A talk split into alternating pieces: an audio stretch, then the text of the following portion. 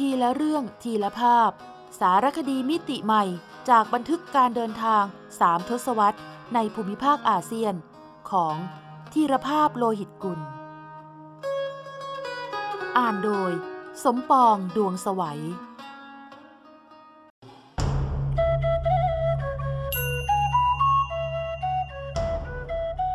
มนตราอาเซียน เปิดประตูใจ สู่การเรียนรู้วิถีวัฒนธรรมเพื่อนบ้าน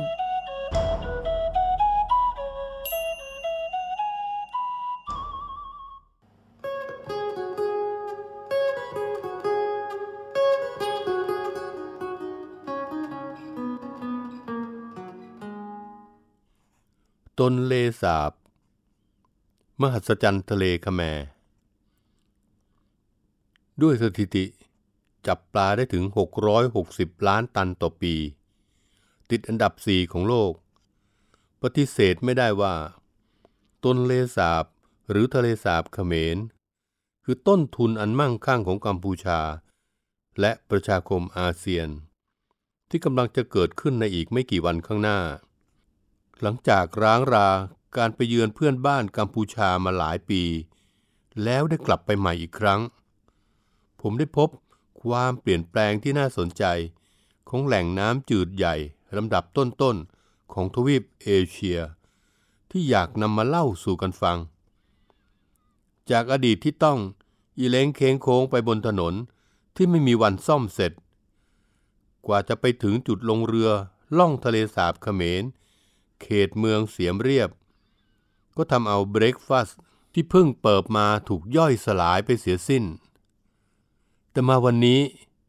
มิถนนสายใหม่ เรียมเรเรไร ให้รถไปจอดเกยทางเข้าท่าเรือทันสมัย ที่รัฐบาลกัมพูชาให้สัมปทานนักลงทุนเกาหลีใต้ เนรมิตขึ้นมาในบัดดล แม้เสน่ห์จากถนนผิวพระจันทร์ กับกลิ่นปลาหกหอมยวนใจจะจางไป แต่ก็แลกมาด้วยความสะดวกสบายกว่ากันเยอะ มีตัวเลขสถิติอย่างเป็นทางการที่น่าสนใจ ของทะเลสาบเขมร ใส่ไว้หลังบัตรเข้าชมว่า ในฤดูแล้ง ทะเลสาบใหญ่แห่งนี้ กว้าง 250 ตารางกิโลเมตร น้ำลึกแค่ 1 เมตร 50 เซนติเมตรแต่ในฤดูที่น้ำจากแม่น้ำโขงไหลหลากลงมา เติมชามอ่างขนาดใหญ่เมื่อคือมา ทะเลสาบนี้จะกว้างถึง 12,000 ตารางกิโลเมตร ลึกถึง 12 เมตร มีคนอุตส่าห์ไปคำนวณออกมาว่า หรือประมาณสามเท่าของทะเลสาบสงขลาหรือ 166 เท่าของกวานพะเยา หรือเท่ากับพื้นที่กรุงเทพมหานครกับปทุมธานีรวมกัน มีปริมณฑลติด 5 จังหวัดใหญ่ของเขมรคือ เสียมเรียบ พระตะบอง โพธิสัตว์กำปงชนังและพนมเปญทะเลสาบเขมรถือเป็นผลพวงของปริมาณน้ำมหาศาล จากแม่น้ำโขงที่ล้นหลั่งลงมา เปรียบเสมือนเป็นชามอ่างขนาดมหึมา เก็บน้ำและความอุดมสมบูรณ์ไว้ เป็นปัจจัยเกื้อหนุน ความเกรียงไกรของอาณาจักรเมืองพระนคร หรือนครวัดนครธมแต่ในอดีตพอถึงหน้าแล้ง น้ำในแม่น้ำโขงลดลง น้ำในทะเลสาบก็ไหลย้อนกลับออกไป ปรากฏการณ์นี้ สมเด็จกรมพยาดำรงราชานุภาพ ซึ่งเสด็จทางเรือจากกรุงพนมเปญผ่านทะเลสาบเขมร สู่เมืองเสียมเรียบ ในพศ 2467 ทรงบันทึกไว้ในพระนิพนธ์นิราชนครวัดตอนหนึ่งว่า ระหว่างเดือนมกราคม จนถึงเดือนกรกฎาคม น้ำลงขอด ที่ปากทะเลสาบ ตื้นต้องหยุดเดินเรือเมย์อยู่หกเดือน แต่ในหกเดือนนั้น เป็นเวลาปลาชุมในท้องทะเลสาบ พวกรัษฎรพากันลงไปจับปลา ในว่าผู้คนมากมาย ราวกับไปตั้งเมืองอยู่ในทะเลสาบทำปลาย่างปลากรอบ ขายไปยังที่ต่างๆ ที่ส่งเข้าไปยังเมืองไทยก็ปีละมากๆ ถึงวันนี้กว่า 80 ปีผ่านไป ปลากรอบและปลาหก หรือปลาร้ายังเป็นสินค้าสำคัญที่ไทยนำเข้าจากเขมร โดยเฉพาะปลากรอบ เป็นของฝากยอดนิยมมาตั้งแต่สมัยจอมพลปพิบูลสงคราม หรือเผลอๆจะเป็นมาตั้งแต่สมัยอาณาจักรเขมรรุ่งเรืองเมื่อกว่าพันปีก่อนทะเลสาบเขมร เป็นคำตอบของคำถามที่ว่าทำไมเมืองพระนคร หรือนครวัดนครธมจึงตั้งอยู่ณบริเวณที่เป็นเมืองเสียมเรียบปัจจุบัน ซึ่งหากพิเคราะห์ตามตำราฮวงจุ้ย ก็จะเห็นว่า เมืองพระนครมีพนมกุเลน เป็นปราการธรรมชาติ เป็นแหล่งตัดหินสร้างปราสาทอยู่ทางทิศเหนือ มีทะเลสาบเขมรเป็นครัว และเป็นแหล่งปลูกข้าวอยู่ทางทิศใต้ ในระยะห่างกำลังดีคือ 20-30 กิโลเมตร เข้าตำรา หลังอิงเขาหน้าเนาน้ำจนมีคำกล่าวว่า ทะเลสาบเขมร คือผู้สร้างมหาปราสาทนครวัดตัวจริง เพราะถึงแม้จะมีกษัตริย์ผู้ปรีชาชาญเพียงใด มีศรัทธาต่อเทพเจ้าบนสวงสวรรค์แค่ไหน มีสถาปนิกและวิศวกรฉลาดล้ำ มีแรงงานคนและช้างใช้ขนหินมหึมามหาศาลเพียงใด หากไม่มีข้าว ไม่มีปลาเพียงพอให้ทุกคนอิ่มท้องได้ ก็ไร้ค่า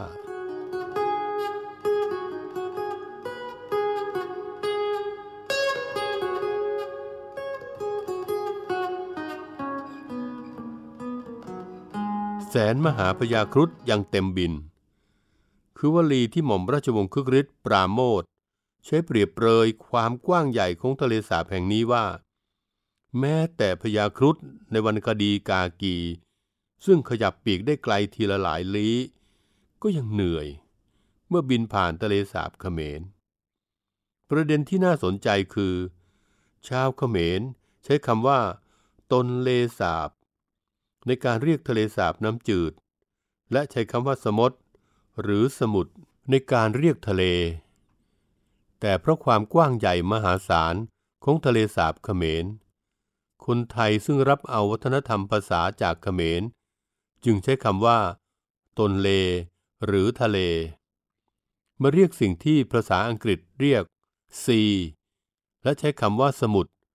มาเรียกสิ่งที่ภาษาอังกฤษเรียกโอเชียน แล้วเติมคำว่ามหาเข้าไป เป็นมหาสมุทรครั้งแรกที่ผมนั่งเรือมุ่งตรงออกไปใจกลางทะเลสาบจำได้ว่า นั่งชมวิวอยู่ดีๆ บรรดาเรือนแพ กระชังปลา ป่าชายน้ำก็อันตรธานไปอย่างน่าอัศจรรย์ใจ เบื้องหน้าและรอบลำเรือมีแต่ผืนน้ำเวิงว้าง ไกลสุดลูกหูลูกตา ลิบลิบออกไป ก็มีเพียงขอบฟ้าจรดขอบน้ำ ผมลองให้คนเรือดับเครื่อง เพื่อฟังเสียงธรรมชาติ และสัมผัสบรรยากาศที่แท้ อารมณ์เหมือนลอยเคว้งคว้างอยู่กลางทะเลลึกคำบอกเล่าของเพื่อนชาวเขมรคือ จากนี้ไปอีก6ถึง7ชั่วโมงทางทิศตะวันออกเฉียงใต้ จึงจะถึงนครหลวงพนมเปญหรืออีก2ถึง3ชั่วโมง ทางทิศตะวันตกจึงจะถึงพระตะบอง ประวัติศาสตร์ยังบันทึกว่า ในสมัยพระเจ้าชัยวรมันที่ 7 เมื่อราว 800 ปีก่อน ทะเลสาบเขมรยังเป็นสมรภูมิรบในมหายุทธนาวี ระหว่างอาณาจักรนครธมกับอาณาจักรจามปา ซึ่งแน่นอนว่าเขมรได้ชัยชนะ จากความได้เปรียบทางชัยภูมิ ดังปรากฏเรื่องราวใน ภาพแกะสลักที่ระเบียงปราสาทบายนโจต้ากวาน ชาวจีนที่เดินทางเข้ามาในนครธมพร้อมคณะทูตของจักรพรรดิราชวงศ์หวน พศ 1839 บันทึกไว้ว่า อาณาจักรเขมร ส่งออกขนนกกินปลาไปขายให้จีน เพื่อแลกกับผ้าไหม แพรพัน และเครื่องถ้วยจีน โดยจะส่งขนนกกินปลาสีเขียวแกมฟ้า เป็นเงาวาวไปยังมณฑลกวางตุ้ง เพื่อใช้ทำเครื่องประดับกระบังหน้าของสตรีจีน สอดคล้องกับตัวเลข การสำรวจของนักปักษีวิทยาที่ระบุว่าทะเลสาบเขมร มีสายพันธุ์นกหลากหลายถึง 300 กว่าชนิด ตราบจนวันนี้ ทะเลสาบเขมรบริเวณใกล้เมืองพระตะบอง ก็ยังเป็นสวรรค์ของนักดูนกจากทั่วโลก ผืนป่าชุ่มน้ำในทะเลสาบเขมร จึงเป็นทั้งแหล่งอนุบาลปลาและนกชั้นเยี่ยม เล่าขานกันว่า ในสมัยเขมรแดงปกครองกัมพูชาสามปีแปดเดือนยี่สิบวัน ชาวประมงในทะเลสาบ ถูกกวาดต้อนไปใช้แรงงานด้วยพราะเขมรแดงถูกโค่น พวกที่รอดชีวิตกลับมาลงเรือหาปลา เล่ากันว่า ปลาแทบจะกระโดดขึ้นเรือด้วยความคิดถึง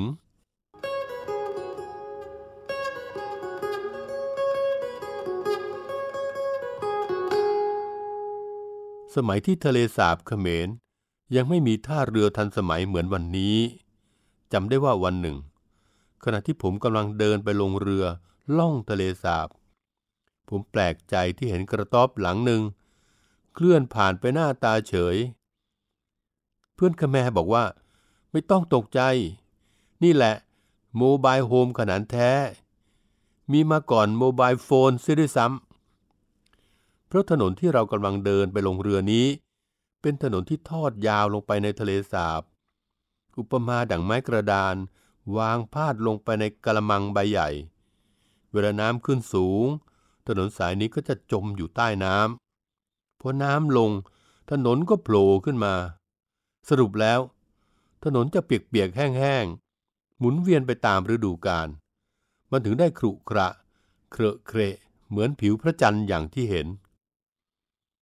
แต่เรื่องของเรื่องคือมันเป็นเส้นชีวิตของชาวประมงในทะเลสาบ ซึ่งแบ่งเป็นสองพวก คือพวกที่มีบ้านดิบดีอยู่บนฝั่ง ถึงเวลาก็มาหาปลาไปขาย กับพวกที่ใช้ชีวิตทั้งชีวิต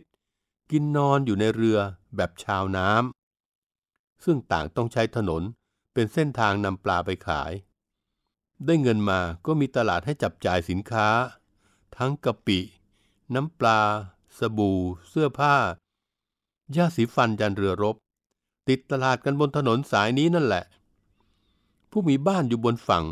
ก็มาตั้งกระต๊อบเอาไว้นอนพักระหว่างฤดูหาปลา เหมือนชาวนาต้องมีเถียงนา ส่วนพวกชาวน้ำก็ตั้งชุมชนในเรือและแพโดยเกาะติดถนนสายนี้เข้าไว้ จะขายปลาหรือซื้อหาอะไรก็สะดวกได้ นานวันเข้า พวกชาวน้ำออกลูกออกหลาน จนวันนี้มีถึงเจ็ดหมู่บ้าน เจ็ดร้อยกว่าครัวเรือน คิดเป็นประชากรรวมสี่หมื่นคนเลยต้องมีสถานีตำรวจ สถานีอนามัย โรงเรียน ปั๊มน้ำมัน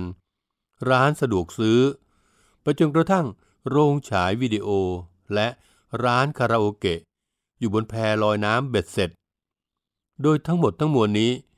จะเคลื่อนที่ขึ้นลงไปตามฤดูกาลอย่างช่วงที่เป็นฤดูน้ำหลาก ผมจะได้เห็นกระต๊อบ เคลื่อนที่หนีน้ำจากปลายถนนขึ้นไปหัวถนน บรรดาเรือและเรือนแพชาวน้ำก็เตรียมเคลื่อนชุมชนเข้าไปใกล้ถนน ติดขอบชำอ่างมากขึ้น เป็นอย่างนี้มาไม่รู้กี่ชั่วอายุคน รู้แต่ว่า เดี๋ยวนี้มีเสาทีวีที่หลังคาเรือและแพมากขึ้น อีกไม่นานก็คอยดู เรือประดับจานดาวเทียมได้เลย ผมเคยสงสัยว่า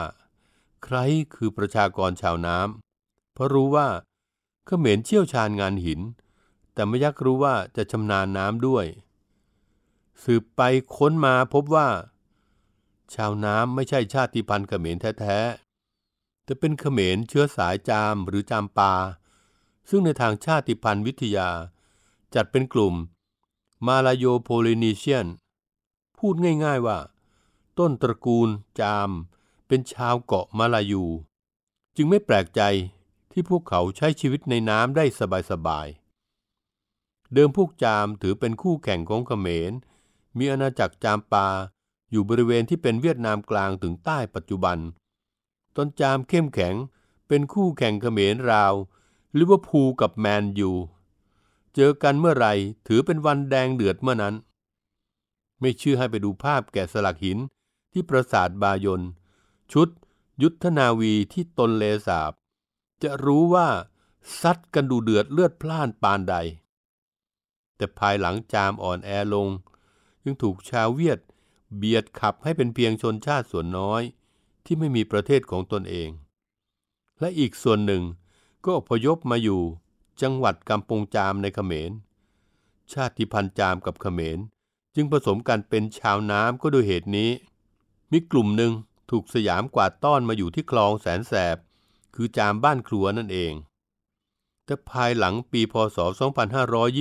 2522 ที่กองทัพเวียดนาม โค่นล้มรัฐบาลเขมรแดง ตนเลสาบ ก็ได้ต้อนรับแขกผู้มาเยือนกลุ่มใหม่ นั่นคือชาวน้ำจากเวียดนาม ที่เป็นปัญหาหนักอกของรัฐบาลเขมร เพราะผลักดันยังไงก็ไม่ยอมไป ที่สำคัญคือรู้ๆกันอยู่ว่า ชาวเวียดขยันทำกิน ดังนั้น เวลาล่องเรือในทะเลสาบเขมร เห็นชุมชนไหนมีเสาทีวี มีร้านคาราโอเกะ ก็รู้เลยว่า เป็นชาวน้ำเวียดนาม การท่องเที่ยวเป็นเหรียญสองด้านของตนเลสาบ ข้อดีคือ สร้างอาชีพใหม่ทำไรายได้เสริมให้ชาวน้ำ ด้วยการขับเรือพานักท่องเที่ยวชมทะเลสาบ แต่ปัญหาคือเมื่อมีการลงทุนทำแพรขายของที่ระลึก แล้วเกิดมีเจ้าหนึ่ง อุตริจับหรือรับซื้อนกกระทุง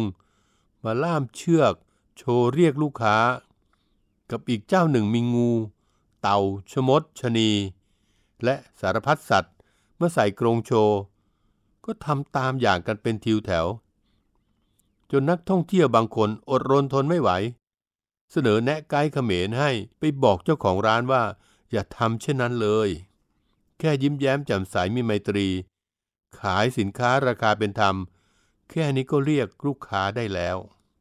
เพลอเผลอนักท่องเที่ยว เห็นนกกระทุงยืนตากแดดเปรี้ยง เขาผ่านจะไม่เข้าร้านเสียด้วยซ้ำระยะหลังผมดีใจ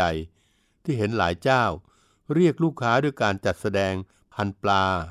และจัดที่ทางให้นักท่องเที่ยว จิบกาแฟ ชมวิวอาทิตย์อัสดง ในตนเลสาบ และหลายเจ้ามีกุ้งต้มสดๆ ให้ชิมฟรี ไม่มีลิมิต แถมน้ำจิ้มรสชาติจัดจ้าน เป็นกุศโลบายให้ลูกค้าชิม และต้องอุดหนุนน้ำอัดลมไว้ล้างคอ นับว่าเข้าท่ากว่าโชว์นกกระทุงเป็นไหนๆ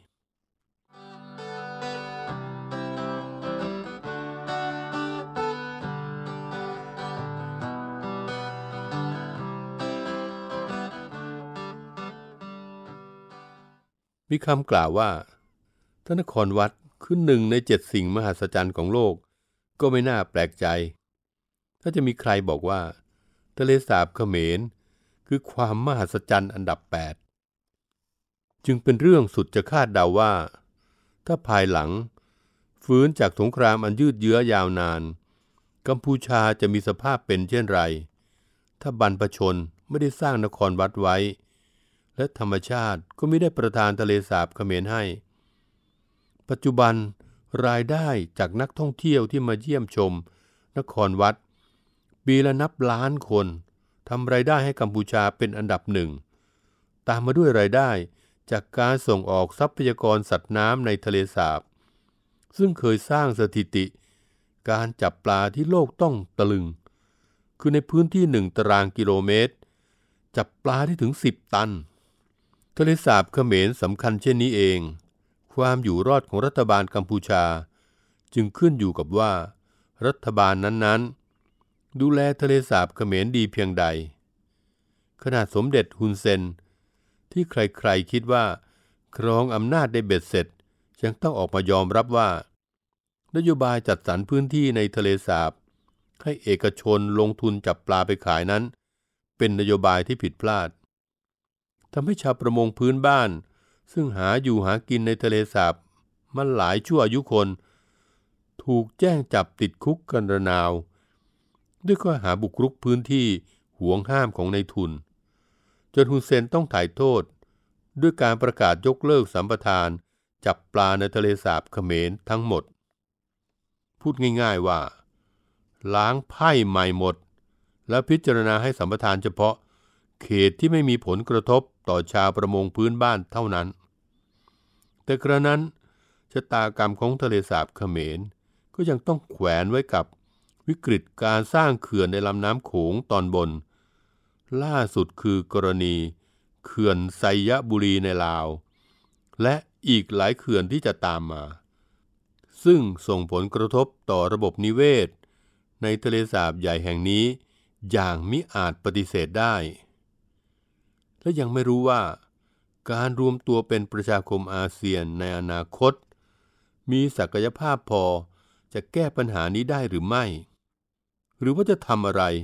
ก็ยังต้องเกรงใจขาใหญ่อย่างจีนอยู่ร่ำไปเหมือนเดิม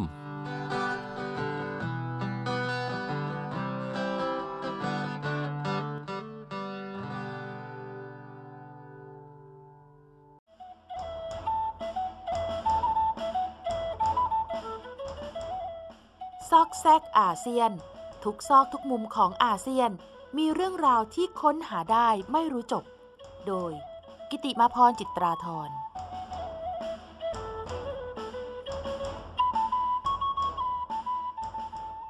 หอนางอุสา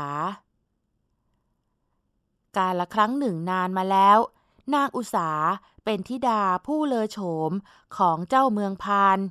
บิดาหวงนางมากจึงสร้างตำหนัก เป็นหอสูง บนภูเขาให้นางอาศัย ต่อมานางบังเอิญได้พบกับเท้าบารถจากการเสี่ยงทายพวงมาลัยลอยน้ำไป แล้วทั้งสองแอบได้เสียกันทำให้เจ้าเมืองพานพิโรธ แต่ครั้นจะจับเท้าบารถประหาร ก็เกรงว่าจะเกิดสงครามระหว่างเมือง จึงท้าแข่งสร้างวัดให้เสร็จในหนึ่งวัน เริ่มตั้งแต่รุ่งเช้า ตราบจนดาวประกายพฤกษ์หรือดาวพระศุกร์ขึ้น ใครแพ้จะถูกตัดหัว เท้าบารถรับคำท้า ทั้งๆทที่มีไพร่พลน้อยกว่า นางอุสาจึงแอบช่วยคนรัก ด้วยการจุดโคมไฟไปแขวนบนยอดไม้ จนเจ้าเมืองพานคิดว่า ดาวพระศุกร์ขึ้นแล้ว จึงหยุดสร้าง ขณะที่เท้าบารถ สร้างวัดจนเสร็จ เจ้าเมืองพานจึงถูกตัดศีรษะ แต่เมื่อนางอุสาไปอยู่กินกับเท้าบารถก็ไม่สมหวัง เพราะถูกคนรักเก่าของเท้าบารถกลั่นแกล้ง จึงหนีกลับเมืองพานแล้วตรอมใจตาย เท้าบารถตามไป พบว่านางอุสาสิ้นลมแล้ว จึงตรอมใจตายตามกันไป นิยายลักษ์ปรำปราเรื่องนี้ ถูกเล่าขานผ่านก้อนหินประหลาด ที่ชาวบ้านตั้งชื่อให้สอดคล้องกัน อาทิ หอนางอุสา กู่นางอุสา คอกม้าเท้าบารถ วัดพ่อตา หีบศพพ่อตา หีบศพนางอุสา ในผืนป่าเขตอำเภอบ้านผือ จังหวัดอุดรธานี ซึ่งมีสถานะเป็น อุทยานประวัติศาสตร์ ภูพระบาทค่ะ นอกจากนั้น ตามเสาหินและเพิงถ้ำยังมีภาพเขียนสียุคก่อนประวัติศาสตร์ เช่น ภาพคน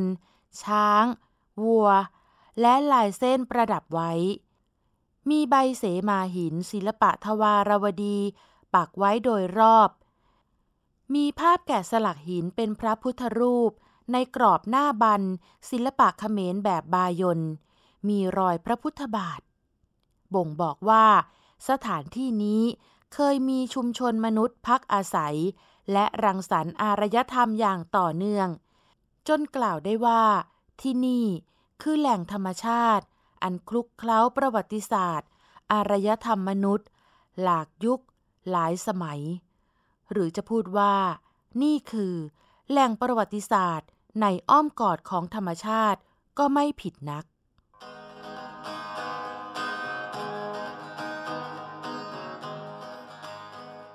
ทีละเรื่องทีละภาพ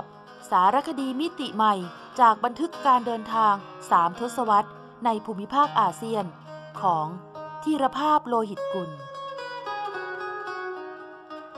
สร้างสารรค์ดนตรีโดย นิพนธ์เรียบเรียง และบุญชัย ชุนหรักโชต